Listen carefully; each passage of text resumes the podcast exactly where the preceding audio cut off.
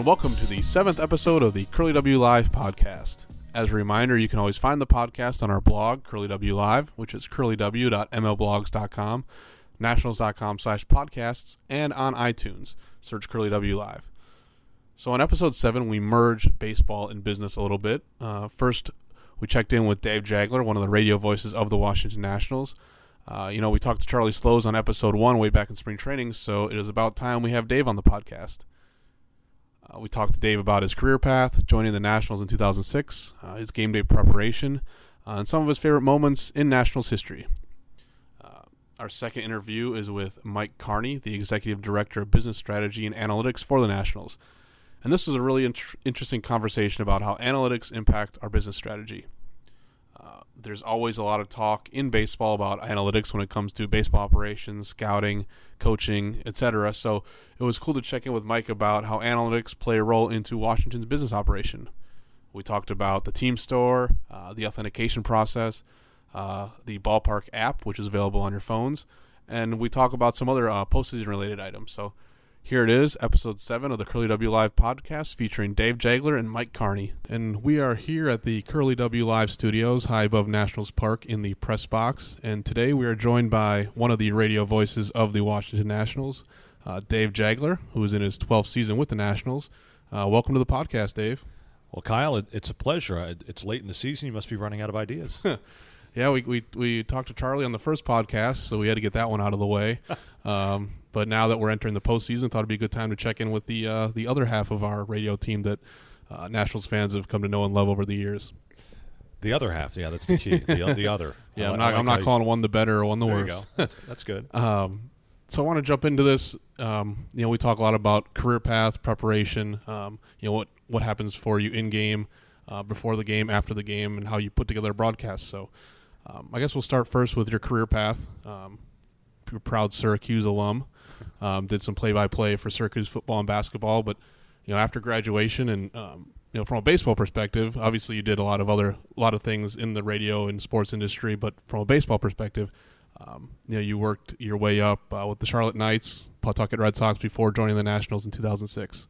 Um, and the rest has been history, you could say. Yeah, it's, it's been an, an, interesting path. I mean, I, I tell the story when I when I do different speaking engagements, and it always gets a, a pretty good laugh. I mean, my, my baseball play by play career started actually when I was in high school and I was playing left field at uh, in high school for in Windsor, Connecticut, and I was the, the starting left fielder. And you know, I I knew I wasn't going to play left field at, at, Fenway Park in front of the Green Monster for my beloved Red Sox, but you know, I, I knew I wanted to do this.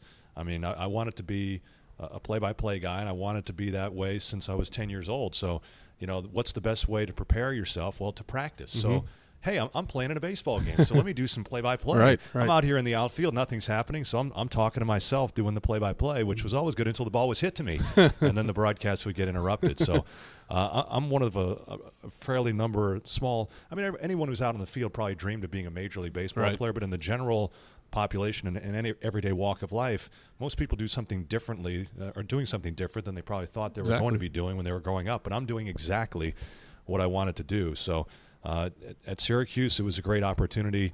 Uh, they, are known for, for two things uh, for, for basketball and for, for broadcasters. Mm-hmm. Maybe not in that order. I mean, uh, when I was there, the year. yeah, depends on the year.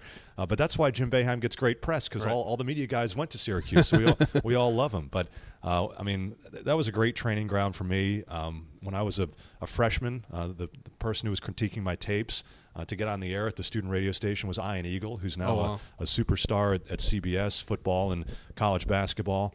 And I had a chance to intern with Mike Tirico, who's one of the top probably three sportscasters right. in the country right now. So I mean, it was a tremendous uh, learning experience, and you know, from there I just kind of worked uh, in different uh, radio environments. If you if you use the baseball parallel, I kind of started in in low A. After mm-hmm. graduation, I went to Morgantown, West Virginia, worked in a small market, doing a lot of different things, and then I kind of moved up mm-hmm. a level to Charlotte, mm-hmm. and then moved up to, to Boston. And ultimately, uh, I wanted to do play by play on a full time basis, and so that opportunity finally came about in 2005 when I joined the Pawtucket Red Sox. Mm-hmm.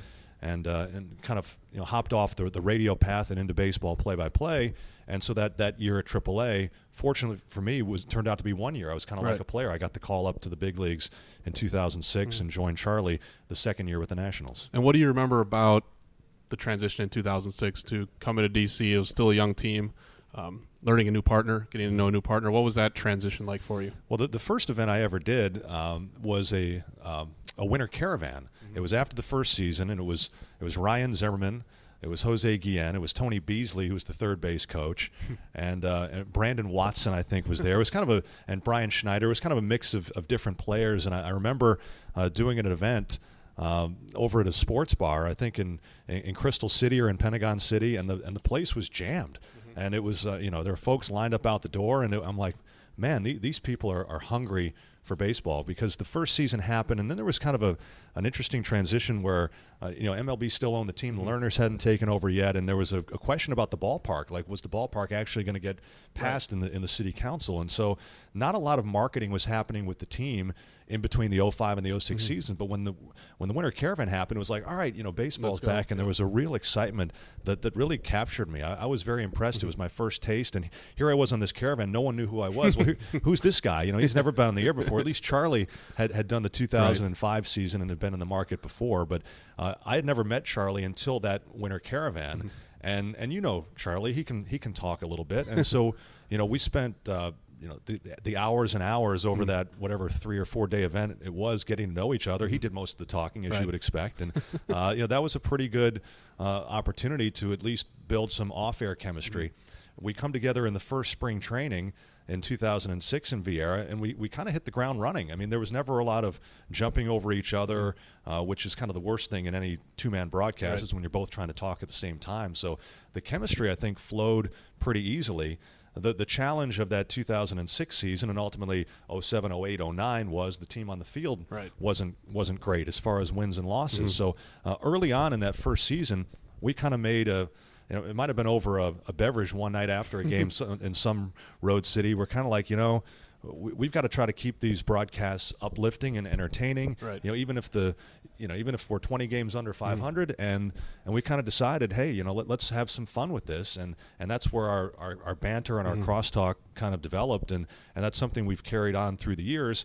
We don't have to do as much of it now because the team's been mm. so good, and if the you know if the games are close, we're not going to clown around a lot. But right. If you get that that blowout game, we still can revert back to the the 2008 vintage when we were trying to fill three hours every right. night. Um, you mentioned it earlier when you talked about Syracuse, but maybe even go back to your high school days. But was there um, any broadcaster that you kind of molded your style after, or someone um, that you knew that you learned or you got to know over the years that you considered a mentor? Well, I, I think you know you kind of take take something from everyone you you listen to growing up and uh, growing up as, as a Red Sox fan in New England, there were terrific broadcasters mm-hmm. on the radio. Ken Coleman and Joe Castiglione. Joe is still there mm-hmm. as the lead guy for the Red Sox, and on television, Ned Martin, who was replaced by Sean McDonough, who I had the pleasure of working with in, in Boston. So you had you had great broadcasters on radio and television, and I was you know back then I would scan the dial at night, and my my home station in, in Hartford, Connecticut was 1080 for Red Sox, but I could turn to 1090 and get Orioles games oh, and listen wow. to Jon Miller and then I'd scan the dial and try to get WJR to, out of Detroit and listen to Ernie Harwell. So I, I tried to listen to a, a, lot of different guys, and I like to think that maybe I've pulled a little bit from from each guy. Like mm-hmm. sometimes I'll say certain things, and I'll be like, "Oh, you know, Ken Coleman used to say that back when I was 12," or mm-hmm. you know, once in a while, if a national hits a a really impressive home run, I'll say it's long gone, which is an Ernie Harwell. Okay. That was his, you know, kind of home run call, and it's kind of a salute to Ernie. So it, it's kind of a, a mix of, of different uh, different announcers growing up. Um, you know, just as far as my, my career path, I mean, some of the guys I mentioned earlier, just just being around uh, those kind of professionals at a young age, uh, be it Ian Eagle mm-hmm. or, or Mike Tirico, those guys were were very influential. As far as you know, baseball play by play, I've kind of kind of made my way, you know on my own just because right. I'd had a you know a career in, in another area doing doing talk shows. So mm-hmm. you know I've worked with a lot of great people, and I'd, I'd, like to think that I've had a lot of different influences. Is there one thing that you maybe tell um, a younger uh, broadcaster, whether it's ones that come up from one of our minor league affiliates that come up and hang out with us for the day, or um, you know our friends in Syracuse, Kevin Brown or Jason Benetti over the years, is if there was one thing to pick out that you would tell them about this job or this career, what what have you told them, or what do you t- what would you tell them? Well, I mean, my, my piece of advice is that you know, networking is the the ultimate mm-hmm. key because pretty much every step, every career path, every change I've made, uh, I had an in. Mm-hmm. Except, ironically, except for this one, I didn't know anyone with the Nationals when I was hired here in 2006. But uh, be it the step uh, to get to Morgantown from Mm-hmm. from college, I, I knew someone in the hiring process. To get to Charlotte, uh, someone there helped me, and to get to Boston, someone Right. there helped me, and to get to Pawtucket. So to me, who you know is is in many ways more important than than how you sound or, or, or what you can bring to the table. So uh, any connection you can make uh, along the way, and I, I've always tried to help people, uh, you know, who've reached out to me. Uh, you know, can you listen to my stuff? Can you offer suggestions? Because people were there for me, so I, I try to return the favor. So, uh, net networking to me to move up in this business is very, very important. Right. Um, so we're here. Uh, this is Thursday night against the Atlanta Braves, looking to avoid the, the three game sweep uh, at the hands of the division rival Atlanta Braves. Um, if you weren't doing sitting here with me doing the podcast, um, we'll take that out of the equation for now. But what's a game day like for you in terms of preparation from when you maybe from when last night's game ends to uh, seven oh five today tonight? Well, the the typical day to day this late in the season i- is not is not that taxing because uh, you know we, we've seen the Atlanta Braves you know 14, 15 Right. times already this year. The, the hard part for me, and I, I pride myself on the amount of preparation that I do, not just on the Nationals, but on the other team. I mean, to me, uh, any player that comes into the game, the worst thing you can do as an announcer is say like, "Oh, I don't know," or "I Right. don't know anything about this guy." So, I mean, you, you see me on the plane, Yep. especially in the first three to four months of the season, Right. we're playing these teams for the first time from takeoff to touchdown. That's when I do Right. my work. Uh, you know, so I'm I basically I create a, a bio on each player Mm-hmm. on every team that the Nationals play, and so. When you when you face a team for the first time in the season, it takes me several hours Mm-hmm. before that series ever starts, just to uh, and, and as you play the same teams over and over, it's just a matter of updating one year on the veteran players like Right. Freddie Freeman. You, I don't have to do a whole lot of work on Freddie Freeman, but on on Ozzie Albies when he gets Mm-hmm. called up, I've got to do some work to to kind of get his background and all that. And interleague play is a challenge because you don't see a team for three years. But Mm-hmm. uh, you know, kind of a story I, I like to tell. We were playing the Texas Rangers in 2014 Mm-hmm. on the day of the, the Dream Gala, and that day the Nationals won won big. And I think it was Colby Lewis was the starting pitcher. He got bombed in the first two innings, and he was due to bat in the top of the third. And Ron Washington set up a pinch hitter, and it was another starting pitcher. it was a guy named Nick Martinez. And I'm, I'm and as I'm calling the play-by-play, I'm going, okay. In my mind, I'm saying, well, why is Nick Martinez batting for Colby Lewis? I mean, Lewis was going to come out of Right. the game. He didn't want to burn a bench player, and so I, I flipped to my the bio. Nick Martinez was not pitching in the series, yet I had done a Nick Martinez bio a couple of weeks before, and I had a little note that he played second base in college at Fordham and hit 322. Right. So I mentioned that on the air. Well, here's why Ron Washington Right. is sending up Nick Martinez because he's a he was a position player in college and Mm-hmm. he ended up grounding out to second base. You know, would go on with the broadcast. Someone comes up to me at the gala that night and goes, he goes, "You did something amazing today." I'm like, "Well, what's that?" He goes, "He goes, I'm listening and I'm wondering why Ron Washington is sending up another pitcher to hit for a pitcher, and you told me." Right. And I said, "I said you just made my day." I said because I worked four hours. Yeah. On, on that, uh, on all my preparation for four seconds of radio that probably one person Right. Notice. noticed, Mm-hmm. and it made it all worth it. Because uh, to me, that that preparation is is what can set you apart. So uh, that that's a long-winded answer to your question about the. the but uh, as far as day to day, I mean, the real preparation is is in the clubhouse Mm-hmm. when the clubhouse opens. It, you know, talking to players if you have questions about last night's game, Mm-hmm. uh, getting around the batting cage, and ultimately you wait for the the starting lineup to come Mm-hmm. out. And it takes me probably you know 20 to 30 minutes to fill in both teams' starting lineups with appropriate stats that you might use over the course of the broadcast. And and I try to write down you know four or five nuggets of information about each player that's starting because the worst thing that you you know if you're trying to call the game and watch action in the field is have to look something Right. up. So I try to write down some pertinent information that could be used. 90% of it will never get Mm-hmm. used, but you want to have it at your fingertips if you need it. And I was going to mention this later uh, in our in our interview, but you, you you brought it up the your your preparation on the plane. Like I said, I've I've sit I've sat next to you before. I've watched kind of watched you work, and um, I always thought it was amazing. You're working on a team. We're not playing for three weeks, or um, but w- I guess where did that come from? Did you is that did someone teach you that, or was that something that's changed over the years? What what, what when has gone into like that that type of preparation? You know, the, the only the only time and, and, and Charlie is very similar. Charlie Oh, yeah, does a, a similar um, thing. I mean, and and he kind of looks for different things than, than I do. So Mm-hmm. I think that's a good mix. That you know, uh, we're not we're not researching the same Mm-hmm. thing, and so he might if he says something and I say it two innings later, we're we're kind of Mm-hmm. repeating each other. The first time I ever heard of that was actually Joe Castiglione, who who was the, the Red Sox announcer I listened to growing up. I I heard. Uh, that for every and this was back you know kind of pre-computer uh, for every player uh, he, he had an index card. And he he would fill that that index card with the pertinent biographical information that he might need. And I'm like man that's a that's a pretty cool idea. So uh, I heard that. So that that always stuck in my mind. And the other thing is from doing basketball and football uh, when you prepare for for basketball play by play which was the sport I had done most before baseball you know you can kind of plan ahead because you know what the starting lineup's going to be you know who the reserves are so i always you know did did bios for both teams Right. and it's easier for basketball because there's only you know 10 to 12 players on each team so Mm-hmm. uh, that that's something that i brought from having done a lot of basketball play by play Now, did anything change for you uh, when earlier this season you were called into duty on MASN um, to fill in for Bob Carpenter for a series down in Miami?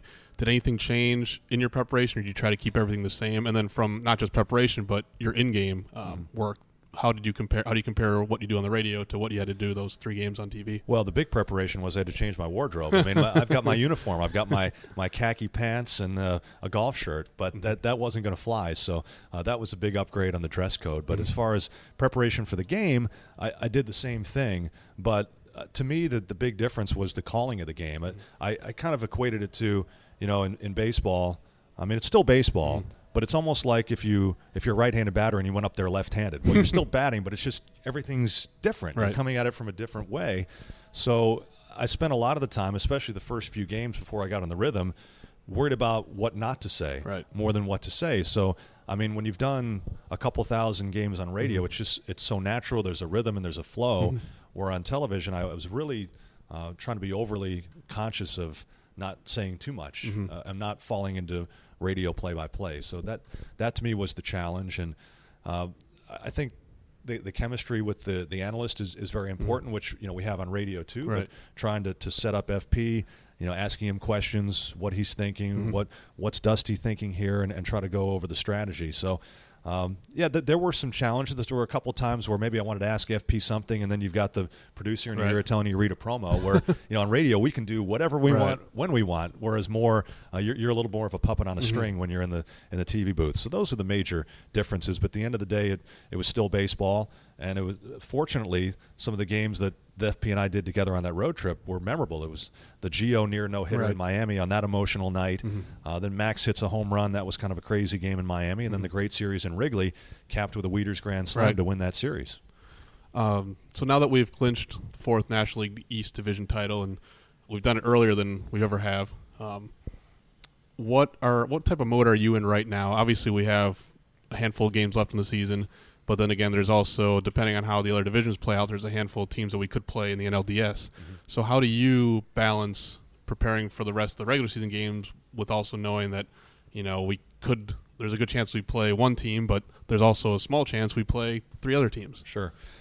I'd say that I'm trying to, you know, just focus on the, you know, actually September is, is a challenge because, like I was saying earlier, you each team adds, you know, Mm-hmm. Right, several different players. So, uh, you know, on, on this, I've, I've been working ahead because the Mets have a bunch of call ups, and I think on this road trip I'll w- be working on the Pirates because they're probably Mm-hmm. Yeah. going to have a bunch of new guys. So, uh, honestly, I'm not focused yet on on who who the Nationals are going to play. Mm-hmm.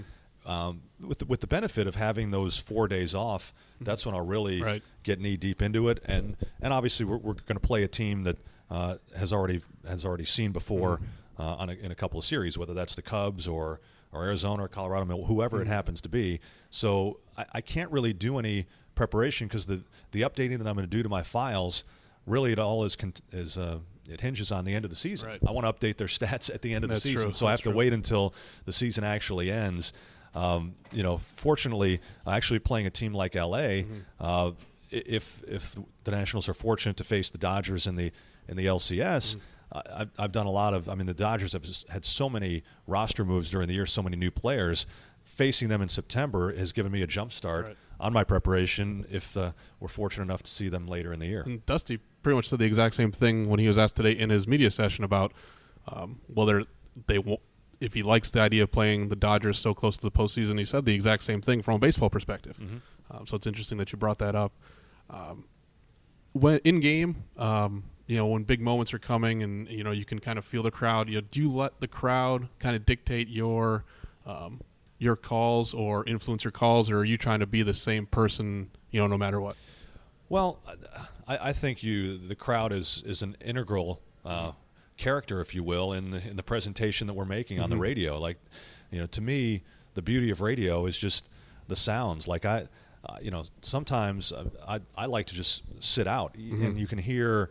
Um, and and Jack Hicks, our, our terrific engineer, is is about the best in the league. You know, we have microphones positioned uh, near the on deck circles, and we call them our bat crack microphones, and that's where you can hear the real. Uh, you know, solid crack of the bat, but sometimes you'll hear the batter in the on deck circle knocking the bat Right. weight off. It's just the sounds of the ballpark, and and and to me, in the in the big moment, that's when you you kind of lay out in anticipation of the big pitch. I mean, when you're in the you know, and the bases are loaded in the seventh inning, it's three and two. I mean, you can set that stage, but you let the crowd carry that until the pitch is actually delivered, and then you have to go into the mode of describing what's happening and what you're seeing. I, I think the example of that the other day, when uh, when Michael Taylor hit the inside the park grand slam, you know that was a that was an exciting call. You're you're you're picking up the, the crack of the bat and the ball going over Herrera's head, and then you're you're describing the base runners, and you've got you, you know in your mind you're going this could be an inside the parker. The moment that ball gets by the outfielder, and you pick up Taylor rounding third, and when he slides in, you know I kind of punctuated it with you know, and it's an inside the park grand slam, and then I, I laid out. Mm-hmm. I laid out for like 15 seconds because the crowd was just so oh, ballistic. so Yeah, loud that to me it, it didn't it didn't seem. Uh, worth it to shout over the crowd. Mm-hmm. Let the crowd carry the moment, and then you come in, and it, you know it's the first inside the park grand slam in Nats history. It's his 16th home run, and then you give the score. Mm-hmm. But yeah, t- I mean the crowd for the if you're listening and you're driving, and you you know when you can hear that crowd, that enhances your experience. Right. So I like to let the crowd uh, carry things. So a couple of uh, quick hitter random questions to, to wrap things up, and this is kind of piggybacks off uh, a little bit about you know calling the Michael Taylor inside the park grand slam the other day. Um, what has been your favorite single moment um, that you've made the call for here in your Nationals career? Well, un- unfortunately, mo- a lot of the great calls I've been in the in the co-pilot's chair Right, because uh, I mean, like the ones that come to mind are the the Werth home run, Mm-hmm. which was a, a walk off in the ninth inning uh, in Game Four in 2012, Mm-hmm. and the and the Zimmermann no hitter. Uh, I mean, that's a favorite, uh, just because when it, when it left the crack of the bat, Mm-hmm. uh, it looked like that no hitter was going to be over, and it was the first one for the Nationals. So those were those were really special to be to be a part of. I mean, as far as being at the microphone for something happening, I would say I'll probably cherish Strasburg's debut Mm-hmm. because I, I basically got the walk off there because Right, Strasburg seventh finished seven inning. Yep. Mm-hmm. innings, and in the sixth and seventh inning, Strasburg struck out the side in Right. both innings. So that it just was a crescendo, and you, you talk about the crowd, Right. a crescendo of noise from strikeouts 9, 10, and 11 Yep. in the sixth inning, 12, 13, and 14 in the 7th inning. So just as far as being at the microphone for the play-by-play, Mm-hmm. That has to, to be at the top of the list. Okay. So now, other than Nationals Park, uh, what is your favorite booth to call a game from, or your favorite view in baseball? Well, probably two different answers to that question. I mean, for for view, uh, I'll take San Francisco Mm-hmm. with, with Pittsburgh a close second. And I think if you go around to to broadcasters Right. all around the league, those are going to be your your top two. Unfortunately, our view, which is so spectacular, is starting to be, and it's it's amazing the growth in this Mm-hmm. Right. neighborhood. But I now have a a fifty percent view of the Capitol Dome, which I mean that's always the you know the breath that you know, f- Right. for guests who come up to our booth, and we're mm-hmm. as as high we're higher than any perch in the mm-hmm. league. Mm-hmm. The the big benefit to our our uh, our perch was the view of the Capitol Dome. Well, there's a there's a building going up, and it's it's taken away half of that view. But as far as booths to work in, I tell you the best place to work in the league, and you may agree with this, is is Philadelphia. Oh, it's absolutely. it's a great it's a great booth. The press dining, Frank with the turkey and ice cream. It's just a great ballpark to work in. And our booth here in, in DC is is tremendous. I mean, it's actually it's more of a, a television sized booth, so we can really spread out and and uh, and have all of our notes uh, along with us. But uh, those are those are a few of the favorite stops. Uh, over the years, and this this question came to me the other day when we were talking about the Braves being here in town. Um, what name has given you the most trouble? Uh, I I, think the hardest name to say in baseball, and I say it very slowly every time, and it's it's a total of nine letters long. Seth Smith. Oh yeah, I could see If that. If you try to say Seth Smith fast, you can't say Seth Smith fast. You can't. So that one is always I. We always have fun with whenever we, we would see him in the National League, and now he's been with the Orioles. I I always say both names, and I always say it's I'm a, there's a fly ball to Seth Smith. I always put a, a big space between the Seth and the Smith. Uh, I am happy that Adeiny Hechavarria is no longer in the division because when things happen around the shortstop position, five syllables aren't good. Yeah. So trying to get Hechavarria into a double play when stuff's happening Mm. quickly is tough. Uh, the other thing you've got to be careful of, and it it happens, uh, is if you if you've got a player who's got a name similar to a player that you used to, to see, Mm-hmm. and the one guy who's kind of tripped uh, both Charlie and I up, uh, it may have happened once or twice this Mm-hmm. year, is Zach Davies from Milwaukee. It's like we want to call him Kyle yeah. because there was another pitcher named Kyle Davies who pitched for a while. So uh, those are the you know I'm a I'm a real stickler for names and pronunciations. So I. Uh, I, I try to be 100% on that, but I think I may have dropped a Kyle Davies once in a while, and it's it's totally inadvertent. For me, it's Nieuwenhuis. I was was not disappointed when he left the division. well, do you know do you know the origin of Nieuwenhuis? Nieuwenhuis was the first name that we ever spelled on the radio got the broadcast with the bell. yeah, okay. N I E U W E N H U I S. Ding. Ding. and so we when we always would spell Nieuwenhuis every time we saw him ever ever after. Mm-hmm. Now, if anyone listens to your broadcast, they know that you rely heavily, heavily on interns. Mm-hmm. Um, so my big question here, and for anyone that might be listening, is: um, Are you hiring? And um, who should they send their resumes to? Just Jack directly, or Charlie, or Oh yeah, I mean Jack. I mean he's in charge of the interns. I mean you've got you know, the travel conditions are bad. You don't you don't you don't get a seat on the plane. You you know if you're lucky you might have to stand. You might have to sit up in the overhead uh, luggage bin. I mean the, the conditions are tough. The pay is is negligible, but it's a it's a lifetime of experience. And once in a while you get you'll get credit.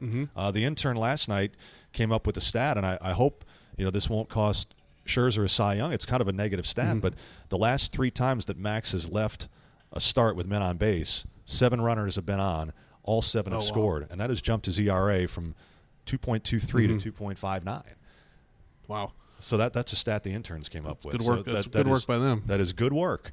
Uh, but again, we, Just we so long as it doesn't cost you know Maxi. no, I. I, it's such it's such a razor thin margin between he and Kershaw. Yeah. and I thought of that last night when when Max left for the three guys on base. I'm going, oh please don't Mm-hmm. you know, you know don't don't have these guys score. Right. And sure enough, first pitch they all scored. But you know what, uh, Max is thinking big picture, and uh, you know he would he would gladly trade a third Cy Young for a first ring. Mm-hmm. Absolutely.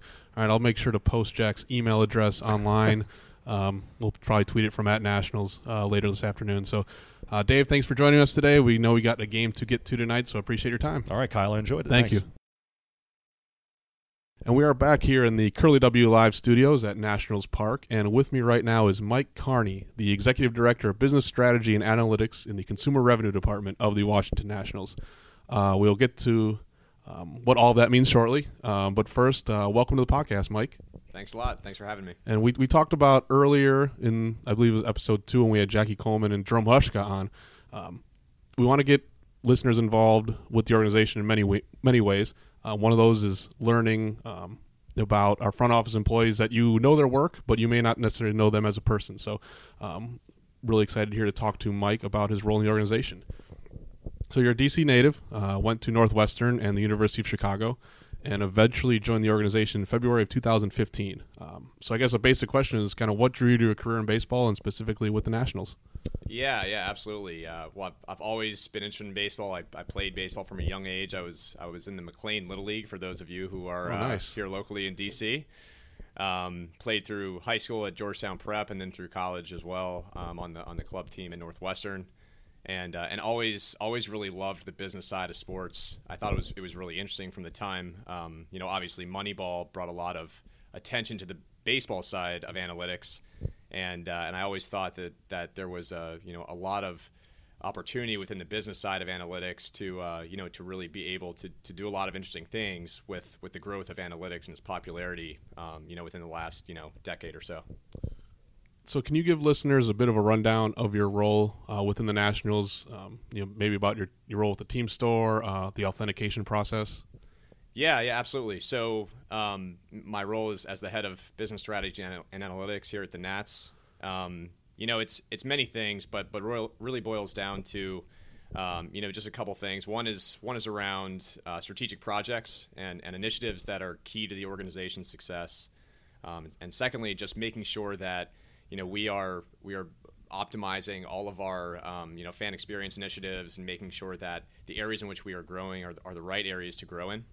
And and so as you mentioned, the team store was was one opportunity that we saw um, you know in 2015. You know we, we were we were currently working under a, a concessionaire arrangement with a third party.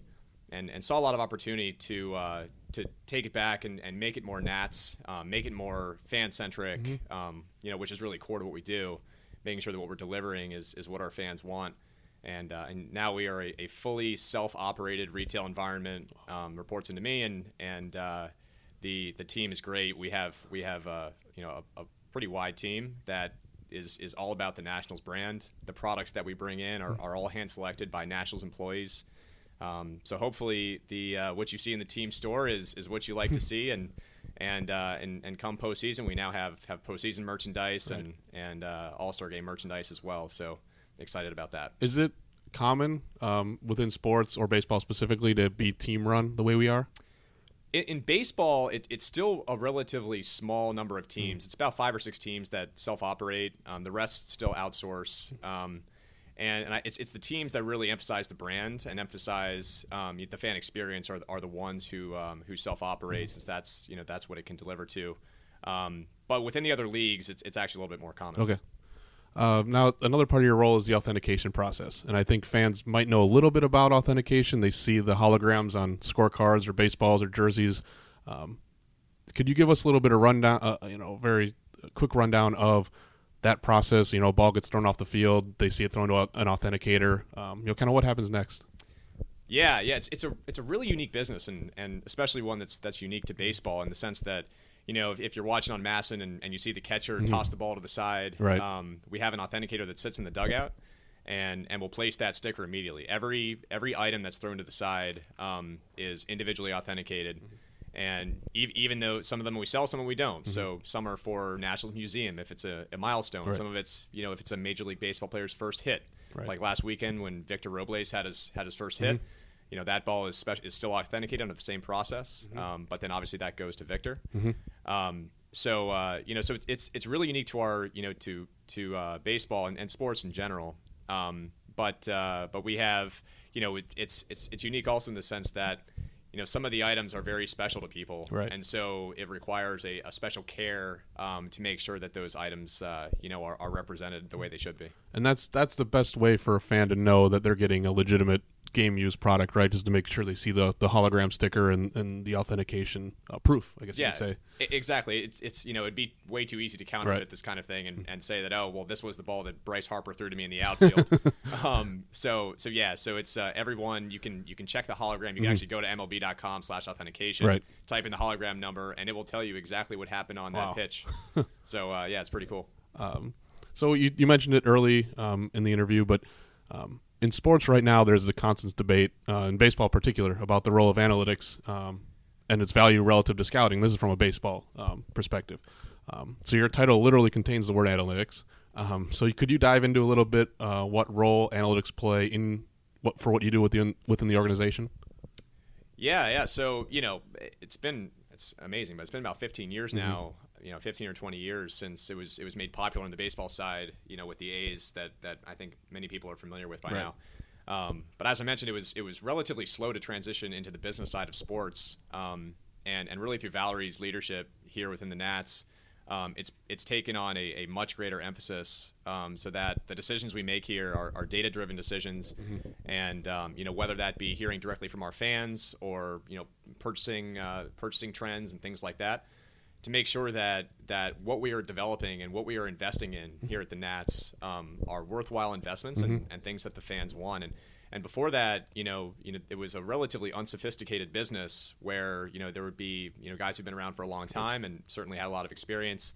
Um, but really, what's new to this now is that the data that has proliferated so greatly on the baseball side mm-hmm. is now proliferating greatly on the business side. Okay just like they are with many technology companies, where you know you know interactions are you know with the app with the app and and with uh, our, our website Mm-hmm. and things like that. There's there's a, a much greater intelligence that goes behind that now than there has been in the past.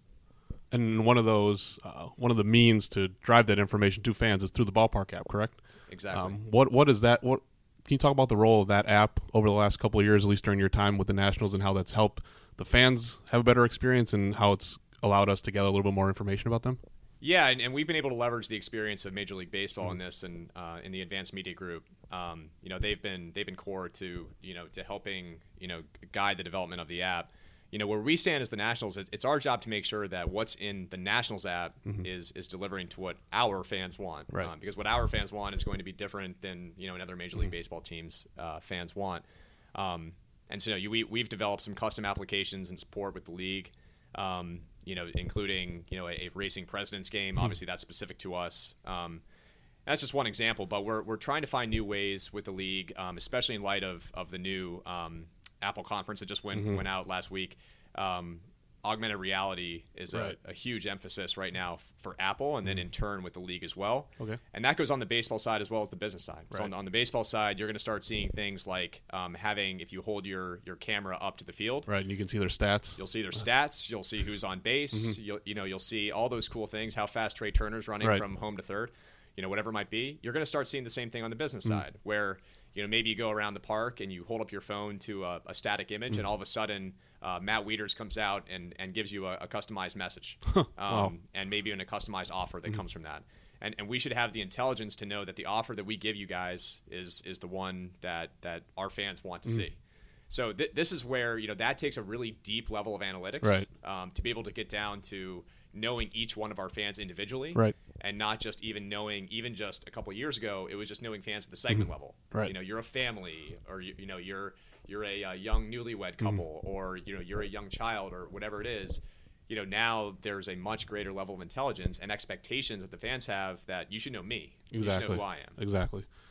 So this will be your um, second postseason with us. Um, what did you learn about your experience in the first postseason last year, 2016, um, that you think will help you and your team th- moving forward uh, this season or this postseason? Yeah, you know, you mentioned the team store earlier. I think I think the team store is the best example here. Um, you know, specifically that you know there is a it, it's it's kind of a you know moving moving target, if you will, Right. um, with retail in the sense that. Uh, you know, fortunately this year we clinched really early on, um, which was awesome. Uh, you know, really looking forward to the postseason. Um, not every team has has that uh, that opportunity, of course.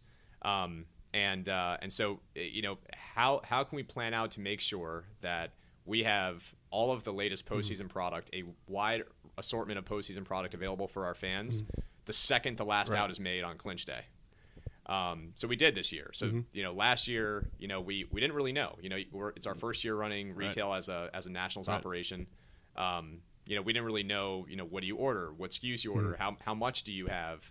Um, you know, you know, eh, when when can you have it Right. available? How do you get it out to the floor? You know, all these questions were things that, of course, we leveraged our other teams as you know as as Like sounding boards and Yeah, but uh, but now I mean, hoping we have a deeper postseason Right. run. Um, this is a, you know a, a there's a new goal every few days essentially, right? Right. So if we get through the AL, the NLDS, then we get to the NLCS. We got to make sure that we have NLCS product available at the time we clinch the, Right. the DS, for example, and so on and so forth through each each series. So you know we we put some analytics behind that, and, and we have a strategy behind how much we have to make sure that. You know, we're, we're not putting ourselves too much at risk, but making sure that we always have, have enough product to be able to deliver for our fans. And is there a lot of coordination between us as a team and the league in terms of product uh, distribution, designs, things like that? Th- there is, and and you know specifically that you know we we contract with local uh, local T-shirt manufacturers around here to make sure that um, you know they can deliver to you know re- really quick turn, um, you know which is what our fans demand at this point. So